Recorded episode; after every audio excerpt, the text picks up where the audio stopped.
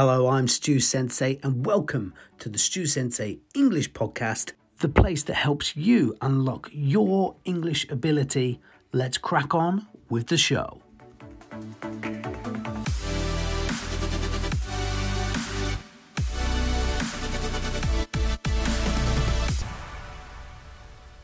Hello and welcome to the Stu Sensei English podcast with me, Stu Sensei. Today we have Will here, teacher Will, and we're going to be talking all about pronunciation. So, a lot of students come to me and ask about pronunciation. You know, it seems to be very important at the moment, uh, seems to be something that many students worry about. Um, you traditionally we we think everything has to be done with a teacher, but do you think these days, with all the technology we have, that um, improving pronunciation can be done at home? Most definitely. I, okay, great question. So let me dive into this in a little bit. So, with respect to pronunciation, let me say it like this pronunciation to me is important. Um, it is based on, it's one of the components, for my opinion, or in my opinion, it's one of the components of fluency. What becomes important to me is, is that from my perspective, um, whose mother tongue is English and, know how, and who knows how to speak French. Fluency, the ability to communicate, in this case, English with ease, the same way that you communicate your mother tongue is important. Um, under fluency is clarity, the ability to be understood, intonation, the rise and falling of your voice, um, enunciation, how you stress particular words or syllables, and then actually the aspect of pronunciation, how you pronounce or say words in English. So, yes, to me, it is extremely important. There are overall three ways in which a learner can he or she improve their English and or their English journey as it relates to pronunciation or any other aspects. So I'm answering your question. Number one, you can do self-study. So if a learner has a desire to improve their pronunciation, what can they do by themselves? There's a virtual plethora, myriad various information on social media that is afforded to a learner where they actually can do pronunciation on their own. What can they do? They can, there's a technique that you and I are aware of, Stu, and I'm sure other learners might be as well, studying, mimicking, and copying. So, whomever you decide you think is a good pronouncer of English, regardless of their nationality, notice I said that, hear that, learners, regardless of their nationality, they can mimic, copy, and shadow, make, you know, try to imitate the sound and then make it their own. That's number one. Another aspect in terms of self-study is, is that one aspect is to understand the phonetics of English and how the words are pronounced and sound or used. Again, various different videos on that. Another way to improve one's pronunciation. Um, you can record yourself, and I would actually say make a video of yourself record yourself and therefore look at what sounds are being produced and also your body language and compare it to someone that you think is a good pronouncer of English. Why do I say actually make a video of yourself? Because what happens is most think of your native language, those listening. When you communicate, there's two forms of communication verbal communication, what comes out of your mouth, and nonverbal communication. Having an understanding of that is very important. Another aspect to uh, improve your pronunciation or do it by yourself, you can do something that's fun, which I like to do. You can sing songs, singing songs. If you have a copy of the lyrics next to you, it's good because it's a great way that you can produce the sounds, improve your pronunciation through fun. So those are particular aspects that you can do as it relates to self-study. If you feel as a learner that your pronunciation is not where you want it to be, or you're feeling that you have difficulty, then what you can do is, if it's your desire, if you have the time, if you have the resources, if you feel as though that you want to make an investment in yourself, you can go to a language school or a language institute where hopefully someone there in that language school will help you improve your pronunciation, give you a sense of confidence. Another option for you is, is that again, so you have self-study, you have a language school, you have a language institute if you feel that you need additional help or support, then it, you have an opportunity to find a teacher, a coach, a tutor online, face to face in your city to help you with your pronunciation. I say all that to say is, is the following is that oftentimes learners, to your original point, Stu, Oftentimes, learners have this need with respect to pronunciation, and some learners feel trapped. They don't know where to begin. They feel a sense of insecurity or shyness. My point is, is that learners, you have three ways to improve your pronunciation. Again, self-study, language school, institute, or teacher. Find the way that works best for you. And if you are comfortable only doing self-study, not a problem. But yet, if you're not, again, if you're not help, uh, comfortable where you feel as though your pronunciation is correct or you're getting the right nuance, then govern yourselves accordingly with the other. But yes, at the end of the day, there's tons of material out there to use. So yes, it's possible to do self-study. Okay, great. Um, do you think, like uh, we we traditionally, I say we, but traditionally the ESL industry um, polarizes the pronunciation side of thing and just in is just very uh, vague as well when they say British and American English because there's so many varieties of both and there's so many other varieties out there in the in the world. Um, do you think that this can cause a problem for someone who's trying to practice pronunciation on their own because maybe they don't know that there's 40 accents 40 different ways to say something in the UK and multiple different ways in America and, and maybe they're doing a bit of both. They could be trying to practice with an Australian speaker, an American speaker, and a British speaker. Do you think that these mm. cause, cause pro- issues? Okay. well, I might say something that might most learners might not have necessarily thought of, or um, certainly um, we can agree to disagree. I, you know, if you're part of the ATW family, I like to, you know, encourage people to think critically or outside of the box, or kind of like kind of expanding on what we said. I think what is important in my own journey is, and I'll use myself. For me, one of the things I had to understand, uh, and I'll take this perspective as a learner and then also as a teacher. So when I learned, when I was learning French, you know, back in the day, before the world of the, you know, social media and the digital, you know, explosion of all of this, you know, content that's free and applications when I was learning French, what was important to me was is that I wanted to have the right pronunciation in French. I did not worry about having a quote unquote native French accent or be or you know producing like the sound like okay I want French accent. No, for me I just kind of like I wanted to be able to produce you know the sounds in French, whether it was accent aigu, accent grave, for example. I say that because, you know, language, whether it's French or in this case, particular English, it, the goal of a language, from my perspective, is to communicate one's thoughts, wishes, desires. Okay. For me, I think what happens, so that's from a learner's perspective. When I got into the world of ESL, one of the things that I noticed when I first started, again, this was back in 2006, where is, is that I saw a lot of content and content providers can do whatever he or she wants to do. I saw a lot of content providers, you know, accent, accent, accent, accent, British accent, American accent. And I think from my own sense of integrity, I think what I've learned as a teacher is a couple things. Number one, it is important from my perspective, and not only from my perspective, but research, linguistically speaking, shows there is a difference between accent and pronunciation. And oftentimes, I think what happens is, is that learners conflate the two, think of them as the same, whether that is blind ignorance or whether they're unaware or whether they have been respectfully conditioned into a particular parameter of what English should be. Accent, for me, the definition is the distinctive way in which you speak, a person speaks. I would relate it to their, their mother tongue.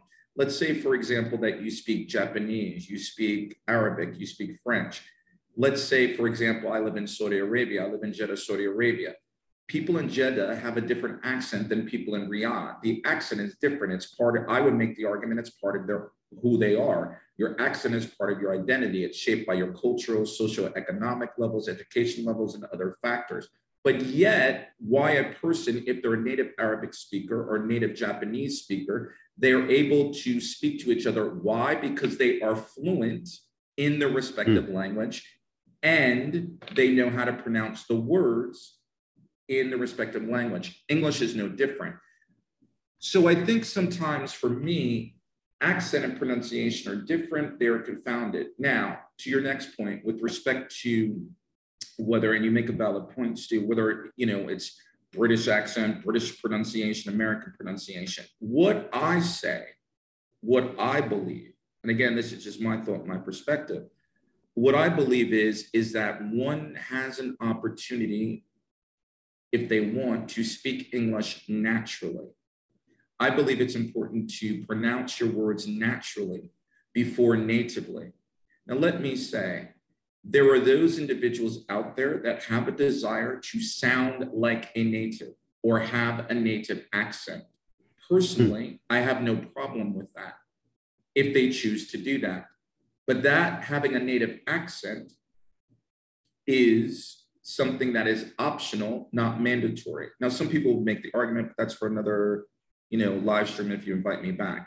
But don't you think that when they say something like that, they don't actually mean the? I always take it. They don't actually mean the accent. They just want a high level of success using language, and they attribute accent or pronunciation as part of the way to being highly successful because they see that's the way it being communicated. I think that is an excellent point that you mean, and I think that is a variable. Yes, and I would say from my perspective or in my opinion, I think that what is important to understand, at least from my perspective, is, is that there's a terminology, whether people agree with it or not, is I think two things. Number one, native speakerism exists. For those that don't know what that means, is, is that it, you know, it is a belief that if you have a particular, if you have a native speaking accent, in this case, typically like British or American, then that is considered the gold standard. That is considered something where you will achieve a level of success. That will be the thing where you know you'll fit in you'll not be isolated you'll get the job and hopes of your dreams. And so from that is is that also that i think that if native speakerism exists and, there, and it's not just what i think there's tons of scholar you know scholarship or scholarly information on that. The next factor is is that hey you know what? That having a native accent is you know british or american is will give me the tools to success where again i will not feel as other that i won't be bullied because again a lot of people listening to this podcast you know their english is not their first language. Um, again so i do agree that from my perspective let me say it like this too because native speakerism exists because uh, and as a result native uh, accent discrimination is a byproduct of that that yes there are some people that view it as like yes this is the thing that i view as success but I think there's also a, an, another percentage of learners, at least that I've had the opportunity to work with, whether in courses or speak to, is that they literally believe that there's something the matter with them because they're not native. Yeah. Yeah. I experienced. And so for me, uh, what I would say is this if you want to have a native speaking accent, that is great. Figure out what native accent that you want. And then that takes months or years. I'm from America, my mother tongue is English. So in America, for example, there are over 30 different accents as it relates to American accent. Figure out which one you want. It takes months, if not years, to actually produce that sound. But again, what is important to me is, is that, hey, you speak English naturally, focus on your fluency, focus on your pronunciation. Last point would be the following. Just because a person has a certain accent, in my perspective, or from my perspective, does not mean that you will be accepted by the greater society or does not mean that, oh, you'll get the job of your dreams. Because why? There are images out there. Let's, for example, look at uh, Celia, uh, what's her name? The famous uh, Arnold Schwarzenegger, for example, or yeah, I always give him um, an example. Celia Cruz, someone who's amazingly you know, famous, someone, yeah, communicates to many fam- people exactly who's a famous and they maintain their accent and yeah. yet their english their pronunciation and their fluency is is is brilliant it's they pronounce words better than i do so again i think it's important to understand the difference between the two and ultimately you have to do what a learner has to do what works best for them but i do think it's important to distinguish between the two and recognize that sometimes the and the reason I say, Stu, final point, the reason I say speak English naturally and not natively, or it's kind of like, you know, I say to the ATW family, when people say, oh my God, teacher Will, I want to speak like you. I love your accent. When people say that, I'm like, thank you very much. I hope that you prefer my pronunciation, my intonation, my clarity, my, my body contact. But what I would say at the end of the day is it's kind of like, listen, there is a psychological aspect where I think you and I are privileged because we were, you know, we were born in native English speaking countries, right? And and for me, I do think that sometimes what happens is accent becomes so prevalent and an end desire for people that it sometimes prevents them from speaking English or pronouncing clearly. And also, it puts up this thing, well, I'll never be better, I'll never be as good as a native. And I don't think sometimes learners, whether they recognize that, want to admit that or not, and and i believe that language is very powerful and so it, for me as an instructor in this small universe of the esl community and as a as a, a small content provider trying to make a value i think words are very important and what you say and how you say so for me you know when people come and say oh I have native accent i want to i was like no you don't need to speak like me you need to speak yourself you need to own your language and then, if indeed you want to have a particular accent, fine, mimic, copy someone, but that's not the end all be all. So I know that was kind of uh, a lot of information, but I hope that helped. Oh, 100%. It does, does because I just want to tap on to the end of what you've said there um, and finish up with saying, like, like you said, like the uh, people have this this thinking about how speaking like a native is like the top of the pedestal but I always translate it to being similar to football, as in Cristiano Ronaldo. He has one style of play, and of course, I'd love to play at the same standard as him. But there's many different ways to get to that highest level, and you don't have to do it one way. You know, there's not exactly. one method. Same exactly. with accent and pronunciation. So you can decide what you want to do, but pronunciation is obviously the key thing to be as clear as possible and improve communication. I think if you're going to focus on anything, an accent doesn't have anything and can a good example is Arnold Schwarzenegger, of course. And I think that psychology, what you were talking about, come it comes from us. Like, you know, the the countries traditionally through history who have been the most powerful have had the biggest effect on the world, and it gradually goes throughout the world. You know, it's a slow transition, and I think some of that still runs from like in the past early 1900s where kids in England were being sent to certain public schools to improve right. their accent to give themselves a better opportunity. And that was an attitude in the past, but obviously that's changed a lot since right. back then. Right. And but it's still filtering through. And just because of the internet now, obviously that accent was for me, accent's kind of a marketing term, in my personal opinion. It hits a weak point and and people want to improve it. They know they're not as good as what they want to be or what they see as the top of the ladder Right. But um, f- we have this new generation of teachers who are trying to explain communication's the key thing. Like, right. where even if you make errors with your grammar, um, you're still communicating it excellently well. The the art of communication is still at the top level and where it needs to be. That's the key right. thing, grammar or right. pronunciation or anything that comes into that. One hundred percent. The only thing I would add on briefly what you said is not only do I think that it is perpetual, I, I think it is you said something it's a marketing play it's a marketing tool and again content providers can do what he or she whatever wants but i also think it is perpetuated by the learners itself you know uh, having a sense that you're worthy that you are enough recently i was on a, on a live stream on a particular application and i had an individual um, from um, i won't use the name but they were from china and this is you know i've heard it in china japan other elsewheres in the world where the, the learner literally said, I'm not native, I'm not good enough. And I said, wait a minute, hold on a minute. Give me my passion. I was like, you are enough.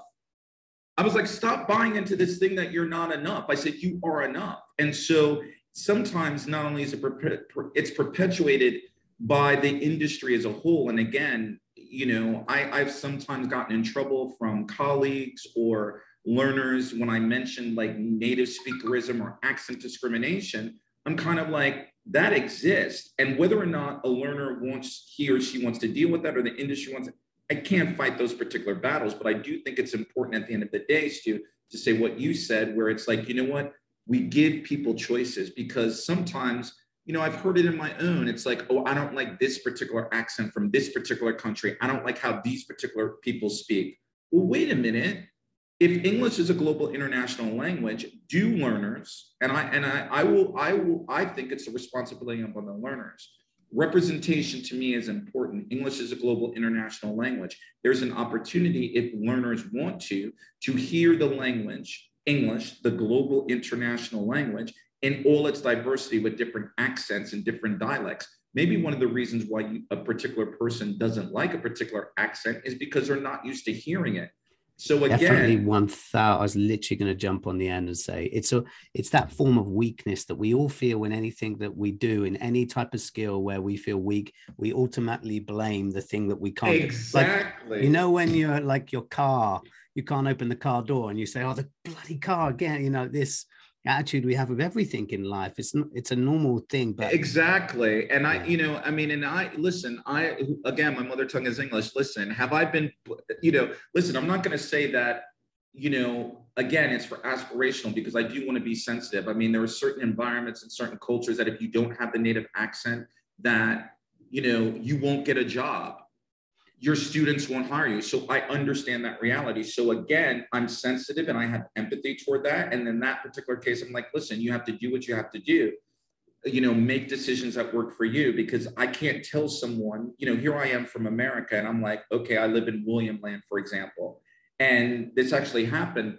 Uh, uh, I was doing a live uh, live Instagram one day with a colleague of ours. They're from a quote unquote non-native English speaking country and he was like, Teacher Will, listen, let me break it down to you. He was like, If I spoke English with the same accent that I did my mother tongue, my students wouldn't respect me. I wouldn't get a job because that's what they need. And so, how do I argue with that? So, yes, I understand it.